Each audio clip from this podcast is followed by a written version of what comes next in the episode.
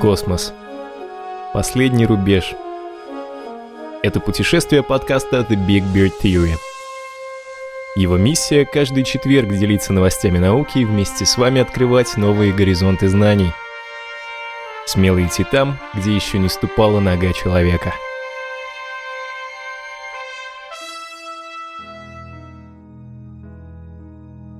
Бородатого времени суток, дорогие друзья, вы слушаете 195 выпуск подкаста «Теория большой бороды», самого научно-космического русскоязычного аудиошоу.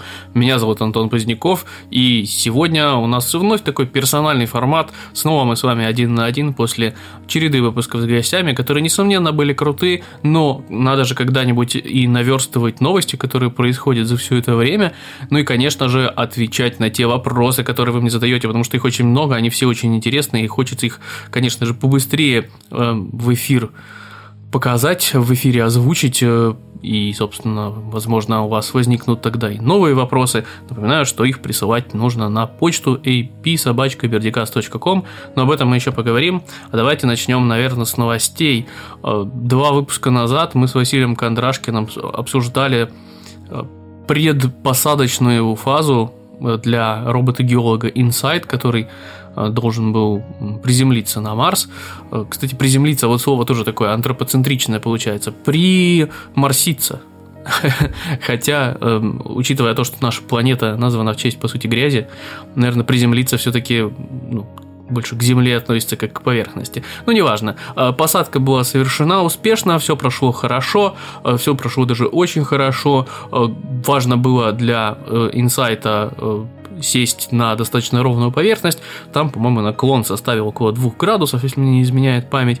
Соответственно, сейчас уже активно Insight работает, присылает э, селфи, присылает э, фотографии э, своих манипуляторов, то, как он ими двигает, потому что, напомню, там есть сейсмограф, это аппарат, который считывает, собственно, колебания на планете Марс, сейсмографами меряют землетрясения, и вот с его помощью мы узнаем больше о том, что находится на самой планете, как там происходят э, всякие удары метеоритов, есть ли там землетрясения, и вот э, такие вот моменты. Э, это, к слову, не первый сейсмограф на Марсе. До этого у нас уже были аппараты, по-моему, на викингах это было установлено, но э, дело в том, что марсианский ветер, который э, дует на Марсе, а там есть как бы атмосфера, да, она очень тоненькая, она очень разреженная, но ветер там все же есть, и в частности благодаря ветру у нас возникала та самая песчаная буря, которая замедляла все процессы наши э, научные на Красной планете и, собственно, очень много проблем доставила и Curiosity, и, возможно, даже э, убила Opportunity. Хотя все еще есть надежда, что ровер проснется, но в любом случае это был крайне неприятный момент, и все это за счет того, что там дует ветер, поднимает пыль, и вот это все летает. Так вот, э, вот этот самый ветер, он вмешивался в работу сейсмографа, потому что расположен э, он был на, э, собственно, поверхности самого аппарата, и э, сейчас Insight использует вот эту самую руку-манипулятор, чтобы свой сейсмограф снять и поставить на поверхность Марса, и тогда э, даже ему дадут специальную такую крышечку, сверху накроют э, защитной э, такой куполом маленьким, чтобы как раз изолировать от всяких внешних факторов, в том числе и марсианского ветра. Но что интересно по поводу марсианского ветра, дело в том, что благодаря аппаратуре, которая есть на борту Insight, э, он смог записать не что иное, как э, звуки Марса. Дело в том, что космос для нас остается довольно беззвучной штукой, несмотря на то, что я часто привожу вам пример, вернее, скажем так, аналогию привожу, в которой э, говорю, что гравитационные волны это как бы звуки Вселенной. На самом деле это всего лишь аналогия. И звуки во Вселенной, они как бы есть, просто они есть на планетах, где есть атмосфера, потому что звук передается, как правило, через какую-то медиум, через какую-то среду. Э, это не обязательно должна быть, кстати, атмосфера. Звук передается и через эм, твердые тела, и через жидкости. Но вот э, в данном случае э, у нас есть Марс, и Insight записал вот такие звуки. Собственно, сейчас я вам их и поставлю.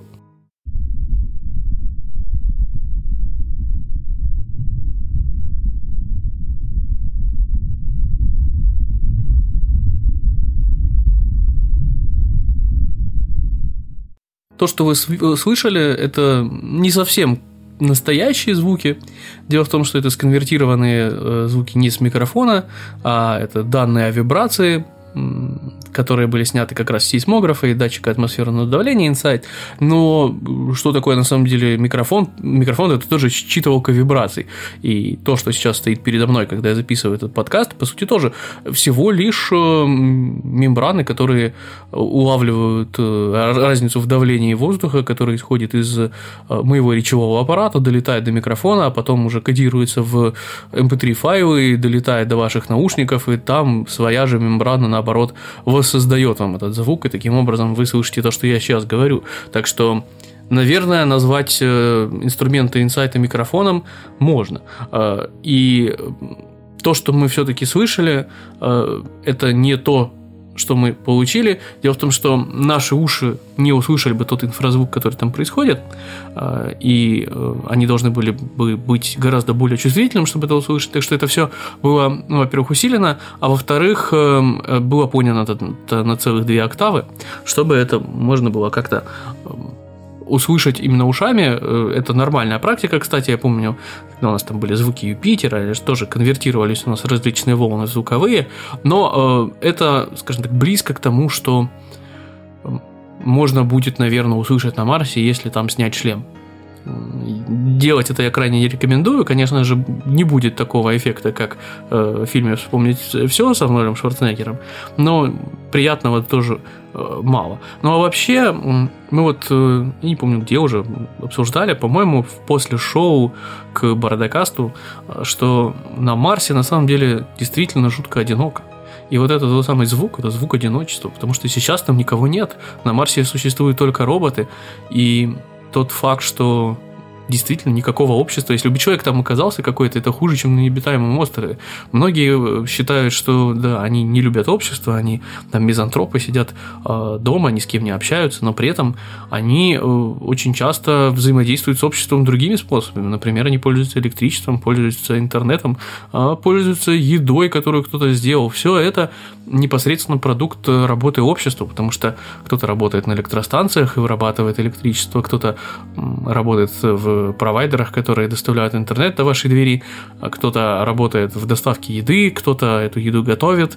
У нас э, есть куча-куча всего, что делает общество, но что мы не особо воспринимаем как э, нечто такое особенное, берем как должное. И таким образом э, если бы мы оказались на Марсе, у нас бы всего этого резко бы не стало. Я думаю, это был бы интересный контраст. Э, и вот эти звуки, они заставляют задуматься, как мне кажется, о, о реальном одиночестве, которое может испытывать, наверное, человек, и насколько это не так романтично, как, наверное, многим кажется. Потому что одиночество – это действительно страшная штука.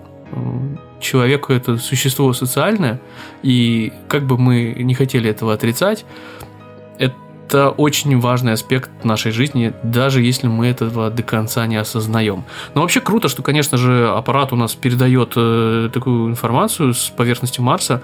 А мы можем послушать, да, пусть чуть-чуть видоизмененная, пусть чуть-чуть там а, поднята с точки зрения частот, э, но э, все-таки звук на другой планете. Как, ну, то есть, это, это реально очень круто. то есть, это э, нечто, что ну, недавно совсем, сколько там, 10-20, ну ладно, может, ну хорошо, 50 лет назад, а, считалось бы невероятной фантастикой и существовало бы только действительно в каких-нибудь книжках, которые писали авторы-футуристы. А сейчас это реальность, это выбросили в интернет, и через э, несколько дней об этом все забыли. Э, как быстро общество адаптируется к таким вещам, делают из них обыденность э, это заставляет, конечно же, какие-то новые классные штуки показывать, э, двигатель прогресса и вот это все, но мне кажется, иногда можно немножечко так остановиться и э, попробовать оценить то, что мы э, слышим, то, что мы видим, попробовать задуматься о значении того, что все это несет. Следующая новость – это успешный старт корабля «Союз» и доставка экипажа нового на МКС. Напомню, почему это была такая важная затея. Все дело в том, что э, недавно у нас произошел впервые за долгое время неудачный старт Союза, и не удалось доставить экипаж из двух человек. Произошла авария при отделении этих самых морковок. Мы это неоднократно уже обсуждали в подкасте. Можете переслушать, посмотреть по тайм-кодам, если вдруг вы хотите узнать об этом более подробно и каким-то, по каким-то причинам пропустили всю эту движуху. Но дело было в следующем. Э, тот корабль «Союз», который был пристыкован к МКС, в нем была дырка, вот та самая, в которую просверлили, и э, это был, по сути, небезопасный способ спускаться. Кроме этого, у э, пристыкованного «Союза» истекал срок годности, там используется топливо на перекиси водорода, а перекись водорода со временем разлагается. Соответственно, нельзя было бы использовать этот корабль для спуска, если бы у него срок годности был просроченный. И э, таким образом у нас не было бы запасного плана отхода на случай какой-нибудь аварии, и этого, естественно, никто допустить бы не мог. Соответственно, что нужно было сделать? Нужно было максимально быстро провести расследование и запустить э, новый союз. Напомню, союз сейчас э, единственный корабль, который может доставлять людей на МКС. И, возможно, уже в следующем году это поменяется, но на данный момент у нас нет другого способа доставлять отправлять людей э, на Международную космическую станцию. Соответственно, был риск того, что придется людей спускать оттуда и консервировать станцию. Это очень большой геморрой. Соответственно, э, все прошло успешно. У нас новый союз был запущен. И вот буквально несколько дней назад, э, если вы слушаете это в четверг, в день выхода подкаста, это получается позавчера, у нас произошел выход космонавтов в открытый космос в в процессе которого была вскрыта а, оболочка Союза, то самое место, где была дырка. Они посмотрели на нее с другой стороны, действительно, а, там в бытовом отсеке было просверлено отверстие, и э, этот самый э, бытовой отсек при спуске он э, сгорает, кстати, в атмосфере. Соответственно, э, то, что с него сняли обшивку, это была скорее такая исследовательская миссия, э, посмотреть, э, что там как, э, оценить э, степень поражения и посмотреть что, значит, ну, то есть, насколько все плохо. Э, выглядело это достаточно интересно. Э, вскрывали такими то ножницами, то э, другими различными инструментами обшивку. Она такими кусками торчала в стороны. Такое впечатление, что операция на открытом сердце происходила. Ну, в данном случае с эм, операцией на открытом сердце это, я думаю, сравнится даже, наверное, сложнее будет, потому что, ну, во-первых, это все происходит на секундочку в открытом космосе, это не стоит забывать. Это все транслируется в YouTube, конечно, все, что транслируется в YouTube по определению не очень серьезно кажется нам, но на самом деле это люди в открытом космосе э, используют инструменты, это все очень неудобно, потому что э, перчатки, которые они используют, они же тоже под давлением, соответственно, э, нужно как-то все это дело поддерживать, это использовать инструменты там крайне-крайне неудобно. Есть даже в некоторых музеях там, естествознания э, такие симуляторы э, перчаток космонавта, то есть такая коробка, в которой отсасывается воздух, получается вакуум э, под давлением подается, соответственно, в такие перчатки, туда засовываете руки и пробуйте что-то сделать. И сделать это гораздо сложнее, чем кажется, поэтому не стоит э, недооценивать вот эти многочасовые работы, которые проводят э, космонавты и астронавты в открытом космосе, это очень-очень тяжело. А, но в любом случае у нас новый союз на месте, старый союз с дыркой э, расковыряли, посмотрели, я так понимаю, на нем все еще будут спускаться, а бытовой отсек, он все равно не нужен при спуске, он будет сгорать в атмосфере. Очень я рад, что все закончилось хорошо. Я, честно говоря, не то чтобы сильно сомневался, но когда есть шанс, что произойдет что-то неприятное, лучше, конечно же, э, побыстрее от этого шанса избавиться. Что у нас еще было? Э, собственно, при э, доставке грузового корабля, их было несколько за время того, что мы об этом не рассказывали, э, при доставке корабля Dragon у нас произошло такое достаточно зрелищное событие. Дело в том, что Falcon 9, на который запускался Dragon, при попытке посадки на площадку на Земле первой ступени, произошла авария. Авария достаточно интересная. Э, первая ступень начала спускаться, после чего у нее заклинило э, гидравлический э, привод вот этих самых рулей аэродинамических, которые сделаны из титана и на самом деле очень-очень дорогие, потому что они вырезаны из цельного куска титана, а цельный кусок титана такого размера это достаточно сложная, очень дорогая штука, поэтому они очень-очень ценные, но теперь э, их будут дорабатывать, вернее, не, не сами их, а будут дорабатывать запасную систему гидравлическую, добавят второй контур. Э, что произошло? Давайте начнем с этого, а то я вам уже начал э, рассказывать результаты. Произошло следующее, заклинил гидравлический насос, насос, и э, вот эти вот два руля, они оказались в крайнем положении. И э, они создавали, естественно, таким образом постоянное вращение. То есть э, они вместо того, чтобы компенсировать вращение, они наоборот, они заклинивали в, крайнем положении и все время, все время его провоцировали. И ракета начала крутиться вокруг своей оси вертикальной при посадке, и по э, такому протоколу, э, если что-то идет не так, э, вообще, когда садится первая ступень на э, наземную площадку, а не на баржу, она всегда целится чуть-чуть мимо, она всегда целится в океан, и только если проходит уже подтверждение, что все хорошо, тогда она перенаправляется уже на посадочную площадку в самый последний момент. В данном случае все не очень пошло хорошо, и э, э, ступень вращаясь, садилась, садилась, э, двигатели э, пытались, это которые поворотные, да, которые можно видеть, как таким эм, белым газом выстреливают, они пытались очень сильно компенсировать э, вращение первой ступени, и почти это удалось. В самом конце э, ракета, вернее, не ракета, а первая ступень ракеты Falcon 9 даже смогла все-таки расправить ноги э, свои, и тем самым, кстати, тоже понизив э, скорость вращения, ну, потому что момент инерции у нас резко увеличился, вот этот самый классический классический пример, который приводят в школе, когда э, фигуристка сначала держала руки вместе, а потом расставила, соответственно, вращение резко замедлилось. В этом э, случае тоже произошел такой эффект.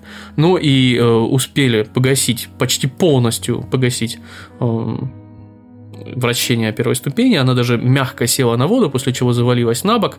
Э, и что еще интересно, успели подать команду, я не знаю, произошло это в автоматическом режиме или не в автоматическом, а, но сбросить давление в баках, оставшееся давление топлива, потому что если бы этого сделать не удалось, ничего со, со ступенью сделать бы нельзя было. Насколько я помню, когда у нас э, запускали Falcon Heavy, и вот эта самая э, центральная часть, э, которая села мимо баржи, она тоже плавала в океане, и она не утонула, но подойти к ней было нельзя, потому что там находится э, горючее под давлением, соответственно, в любой момент оно может рвануть. И таким образом, единственный выход был бы уничтожать ступень, собственно, что тогда и произошло. В данном случае делать этого не пришлось. А, было бы, я думаю, это проблематично, потому что находится все это недалеко от берега, а за счет того, что сбросили давление, первую ступень смогли эм, к ней подойти, ее зацепить за буксир, привести в порт, оттуда поднять. И э, Илон Маск в своем твиттере, а это, наверное, главный источник информации в таких случаях, рассказал, что ступень выжила, она все время передавала телеметрию, а, и, возможно, ее достанут и будут переиспользовать для внутренних э, целей SpaceX. А напомню, что, например, у них э, есть э, такой проект, как Starlink, по запуску кучи спутников, и им понадобятся ракеты. Соответственно, если это каким-то образом поможет удешевить дальнейшие запуски, я думаю, они эту возможность используют. Ну и плюс интересный эксперимент посмотреть, как себя будет вести первая ступень вот в таких условиях а, на ней есть визуальные повреждения, визуальные повреждения от падения. Все-таки это, напомню, огромная-огромная штука такая. Посмотрите какие-нибудь фотографии, где есть рядом люди. Лишнее напоминание того, что вообще э, это ну, огромная такая башня с размером с многоэтажный дом, по-моему, 70 метров в высоту. И э, вот эта вот штука ляпнулась на бок в воду. Не самое приятное, если кто-то э, падал там, хотя бы там, с 2-3 метров о воду животом, это очень очень больно. А теперь представьте, какой силы удар был, когда падает ракета, и, собственно, мы получили интересные кадры, посмотрев на э, первую ступень как бы, как бы сверху, ну вот та часть, где как раз э, крепится э, двигатель Мерлин э, вакуумный, когда у нас идет вторая ступень. То есть, когда она завалилась на бок, у нас получилось вот вид на вот эту часть, которую редко можно увидеть. И там, например, одна из опор была подломлена, и повреждения, несомненно, есть. Скорее всего, повредилась как минимум одна из ног.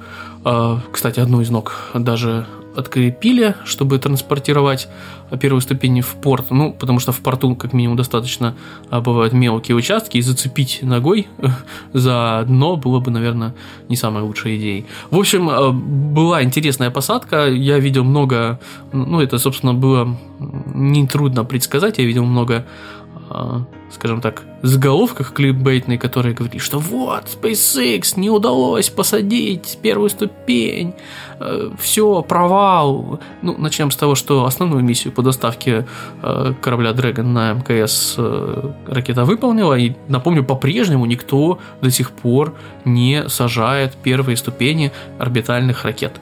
А, и это SpaceX единственное, кто это делает, и, конечно же, это была, с одной стороны, неудача, с другой стороны, это э, полезная очень неудача, потому что как минимум после нее добавят второй контур в гидравлическую систему управления рулями, и э, таким образом мы избежим подобных штук в будущем. То есть э, э любое, э, любая неудача такого рода это способ извлечь из нее какую-то полезную информацию. Поэтому расценивать это как просто какой-то провал достаточно глупо. Но людям лишь бы лишь бы к заголовке писать и клики собирать, так что тут к этому нужно, наверное, относиться достаточно снисходительно. Что еще у нас произошло? У нас стартовал Чень E4, это китайский аппарат, который будет пытаться сесть на обратную сторону Луны. Кстати, неправильно ее называть темная сторона Луны, потому что темная она точно так же, как и все остальные стороны, только 50% времени. Э, так-то она освещена, э, бывает, собственно, когда у нас Луну не видно, да, когда у нас новолуние, вот та самая обратная сторона, она полностью освещена. Так что не совсем правильно называть ее темной стороной. Э, и это тоже стоит учитывать. И вообще по этому поводу много спекуляций, что там, не знаю, армия Гитлера что-то располагала, и на самом деле, конечно же, там живут трансформеры. Все мы смотрели фильмы Майкла Бэя. А, так вот, э, что касается китайского запуска, он прошел в такой ауре Советского Союза, скажем так, в какой-то степени, не зря, да, и там, и там коммунистическая партия. Дело в том, что объявили о запуске только после того, как было понятно, что он уже успешный, и тут, конечно, не получится подождать еще, пока посадка у нас будет успешная, но посмотрим. Это интересная миссия, уже даже успели рассчитать, когда примерно он может сесть, но сообщат нам об этом, я думаю, только когда все пройдет успешно а иначе, э, иначе, ну, наверное, ничего не расскажут. Я не знаю, как будет вести себя Китай в такой ситуации, но пока что у них достаточно все было позитивно, поэтому ждем, ждем снимков, э, ждем каких-то данных, э, и надеюсь, что все-таки китайцы это опубликуют в общий домен, скажем так, и сделают это доступным для многих людей, а не только для своих ученых. Давайте быстро пробежимся еще по новостям, которые у нас были за это время. У нас Сирис Рекс вышел на рабочую орбиту в 20 километров вокруг астероида Бену. У нас э, Voyager 2 покинул пределы Солнечной системы, вернее, будет сказать, гелиосферы, соответственно, вышел из влияния Солнца и теперь находится в межзвездном пространстве, хотя э, там еще, то есть мы не очень знаем, где у нас заканчивается Солнечная система, мы там, недостаточно хорошо вообще представляем, э, что такое облако Орта и насколько далеко оно распространяется, и все это еще нужно, нужно выяснить, но в любом случае у нас это второй аппарат, давайте так, второй рабочий аппарат за всю историю, который покинул пределы Солнечной системы, до этого у нас был Voyager 1, но также у нас еще есть Pioneer 10, да, он летит немножко в другую сторону, поэтому гелиопауза там немножко другая, ну то есть за счет того, что аппараты летят в разные стороны, а Солнце вращается вокруг Млечного Пути, соответственно, и происходит небольшое да, смещение солнечной активности. Ну, представьте, как будто бы его немножко так задувает за счет движения. А, если вы, например, выставите голову, да, или не выставите, давайте, вот вы едете на американских горках, и волосы у вас развиваются назад. И вот представьте, что один аппарат летит э, у вас э, в сторону лба, а другой в сторону затылка, естественно, тот, который летит в сторону лба, за пределы влияния ваших волос вылетит чуть-чуть э, раньше. И вот та же история с э, Voyager 2 и Pioneer 10, но кроме этого Pioneer 10 э, находится в нерабочем состоянии, и у нас с ним утеряна связь. Также у нас предлагают подвинуть границы космоса немножечко ниже, если часто 100 километров предлагают до 80. Такая себе затея. Скорее это будет помогать там космическому туризму, формально говорит, что вы были в космосе, хотя по старым стандартам вы в космосе не будете. Ну и э, Брайан Мэй, самый волосатый чувак из Квинов, э, напишет э, тему для Э, напомню, что Thule это тот самый объект, который э, у нас э, будет следующей точкой для новых горизонтов, и совсем скоро, уже осталось несколько недель, э, это будет большое событие, 1 января у нас будет пролет мимо этого самого объекта пояса Койпера, и вот к этому событию Брайан Мэй напишет музыку. Почему Брайан Мэй, если вдруг кто не знает, Брайан Мэй э, доктор астрономических наук, у него есть PhD в этой э, области, и вообще он всячески там топит за астрономию. Например, например, он очень активно популяризирует э, День астероида, вот такую штуку. Так что не удивляйтесь, то, что такой известный музыкант внезапно э, Ультима Тули заинтересовался, но на самом деле мы все знаем, кто уже написал саундтрек Ультима Туля. Иду сутулясь и подпрыгиваю, как дурень сквозь судьбы и бури к неуловимой ультиматуле. Вот как-то так.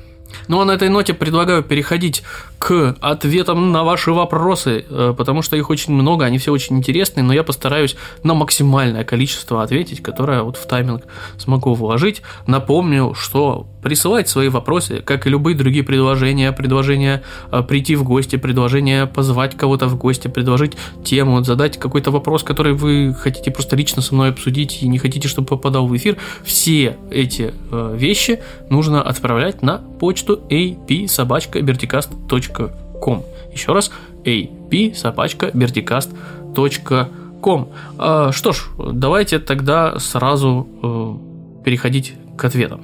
Алексей Васютин пишет. «А, Добрый день, немного глупый, но актуальный вопрос. Когда э, вся планета будет праздновать 2019 год, каким приблизительно по счету это может быть год, если не привязываться к нашей эры или э, до нашей эры? Если не рассматривать рождение Иисуса как точку отсчета текущего тысячелетия? Спасибо. А, действительно интересный вопрос. По там, современным оценкам нашей планете где-то 3,5-4, может быть, чуть больше 4 а, миллиардов лет. Напомню, что э, нашей Вселенной всего около 14, чуть-чуть меньше по современным данным. А, так что это значительная часть всей жизни нашей Вселенной. И, конечно же, в данном случае, когда у нас идут такие порядки, до точного года никто нам не э, скажет, сколько именно у нас э, лет прошло с формирования Земли, да и вообще момент формирования Земли это достаточно такое размытое понятие, потому что все это формировалось из э, протооблака, да, в котором сначала было просто много газа, потом этот газ скапливался в кучки, и эти кучки потом стали планетами. Так что конкретного года, конечно, никто не скажет, можно праздновать все время 4-миллиардный год, например. Но вообще мне нравится идея с альтернативным календарем. И в этом календаре э, считается, что началом летоисчисления является первое упоминание какой-то цивилизации. У меня даже есть об этом выпуск, об этом есть клевое видео канала Курсгизакт. Я ссылочки оставлю в шоу-ноутах. Ну и, соответственно, на, у нас на сайте в посте с этим э, подкастом. Можете это все дело найти. Артем Сумленный пишет, «А, я вот недавно наткнулся на так называемые войды. Вокруг них куча всяких конспирологических штук. У тебя вроде не слышал ничего про них раньше. А, думаю, было бы неплохо уделить им немного времени в подкасте. Помните, я когда-то рассказывал о войдах. А, по-моему, подкаст называется «Самое холодное место во Вселенной». Это действительно интересные концепты, но там очень много к ним скажем так, вопросов изначальных, потому что, ну, начнем с того, что, возможно, наши измерения не совсем корректные. И вот оттуда уже можно очень сильно радиально уйти. Но войды это действительно интересная штука. Если кто не знает, что такое войды, войды это просто э, пространство пустые между скоплениями галактик. То есть на вселенском уровне это как бы дырки во Вселенной. Если нашу Вселенную представлять как сыр, то войды это вот дырки в швейцарском сыре. Следующий вопрос. Э, человек не указал имя, к сожалению, а, пишет, э, что в одном из выпусков, если ты помнишь, когда ты читал вопросы от слушателей, то там был вопрос про волны на Луне. А тогда ты, видимо, не поняв, о чем идет речь, как-то ушел от этого вопроса. Так вот, поясню этот вопрос слушателя. Для начала посмотри вот это видео. В этом видео, собственно, показывается, что такое волны на Луне, и э, там есть несколько отрывков, в которых э, по Луне проходит действительно такая волна.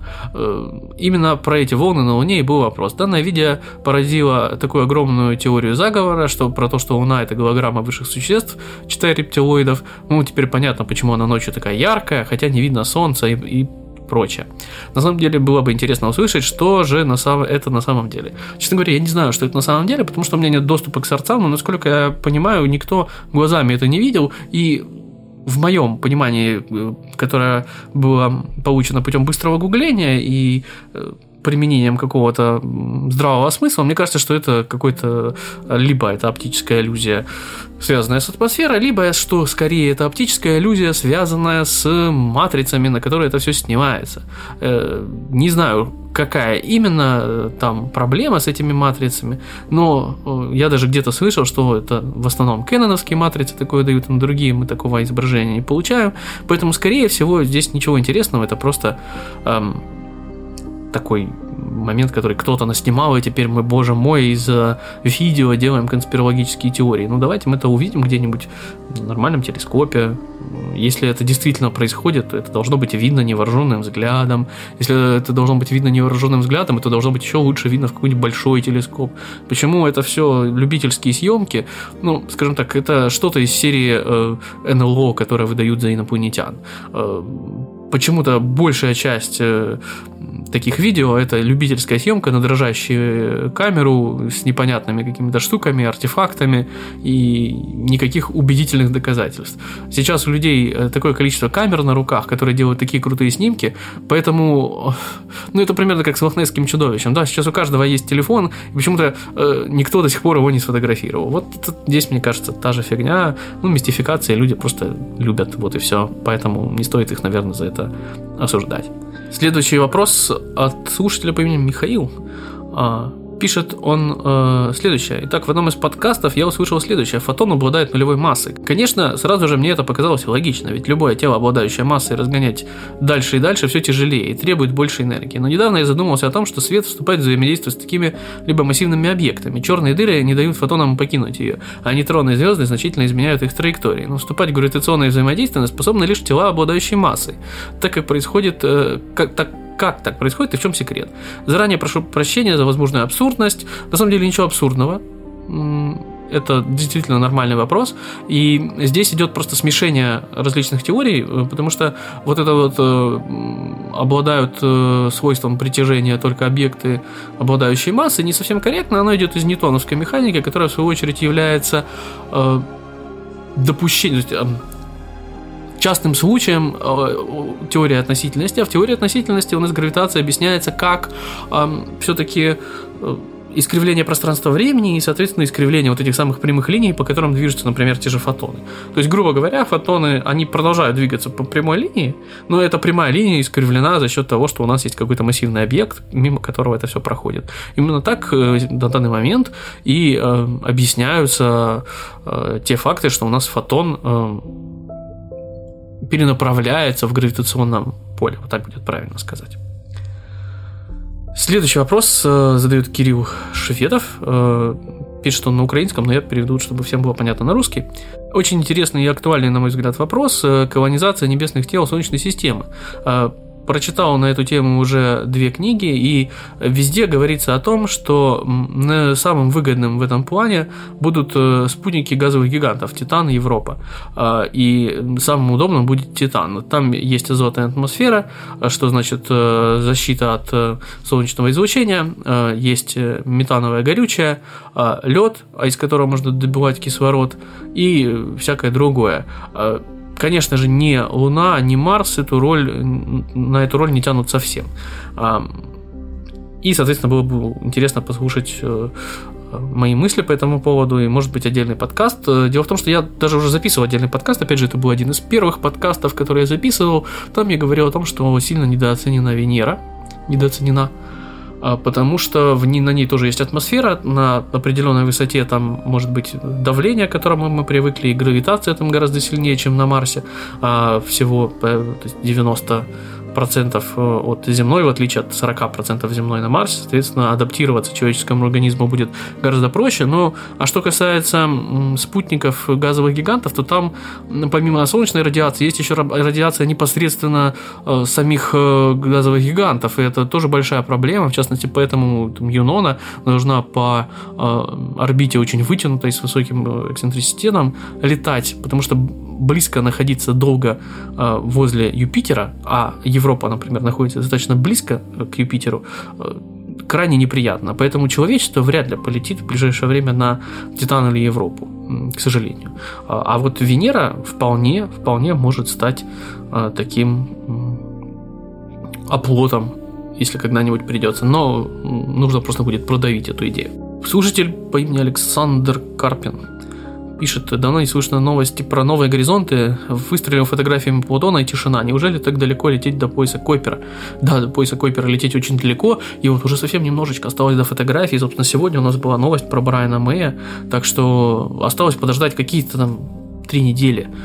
Э, ну и потом до нас еще будет долго лететь фотографии, но я ожидаю, что это будет нечто эпичное. Я помню, как я радовался, когда у нас пролетал э, зонд «Новые горизонты» мимо Плутона, и до сих пор эти фотки вызывают ну, такой щенячий восторг у меня. Следующий вопрос от слушателя по имени Максим спрашивает, как ракеты летают в космосе, если для сжигания топлива нужен кислород. Действительно, э, реакция горения подразумевает окисление, и окислитель – это часть ракетного топлива. То есть окислитель ракета несет с собой, ей не нужно брать кислород из э, э, самого окружения. У нее есть свой. А следующий вопрос. Э, Гончаров Василий спрашивает. Температура поверхности Солнца равна примерно 5800 кельвинов – а возможно ли, собрав лучи Солнца большой линзой в одной точке, добиться нагрева этой точки до температуры, превышающей 5800 кельвинов?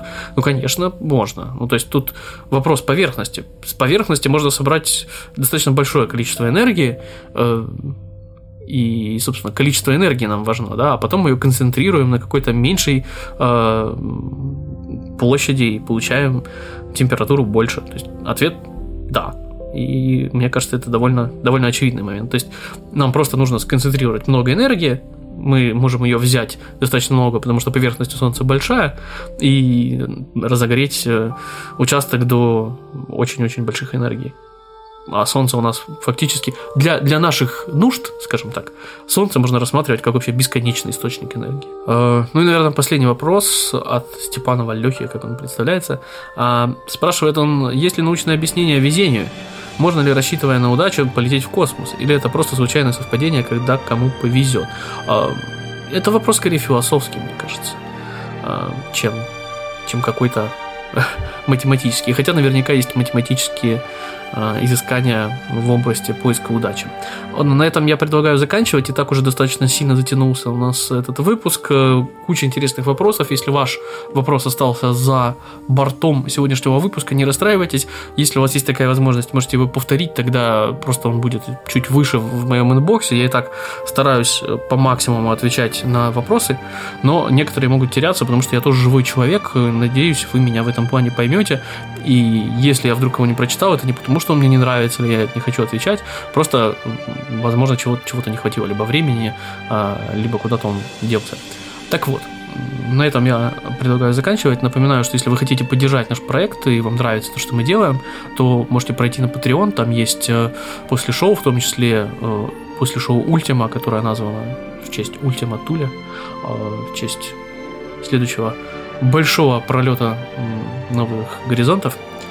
И вот последний выпуск, мне кажется, получился очень интересным. Он доступен для всех наших патронов. Неважно, сколько вы там заносите денежек. Э, в любом случае вы можете его послушать. Так что, если вам понравится, тогда уже можете принимать дальнейшие решения. Там есть еще и платная почтовая рассылка, и после шоу Бардакаста, и черновые версии. Там много чего интересного. Заходите, смотрите patreon.com slash Ну и напоминаю, что если вы вдруг еще этого не сделали, то всегда можете поставить отзыв э, нашему подкасту в iTunes э, поставить ему там либо какое-то количество звездочек, либо что-то написать. Это крепко поможет подкасту продвинуться выше в рейтингах и стать доступным еще большему количеству людей. Ну а на этом я с вами прощаюсь. До следующего четверга. Да пребудет с вами Сила и пока-пока.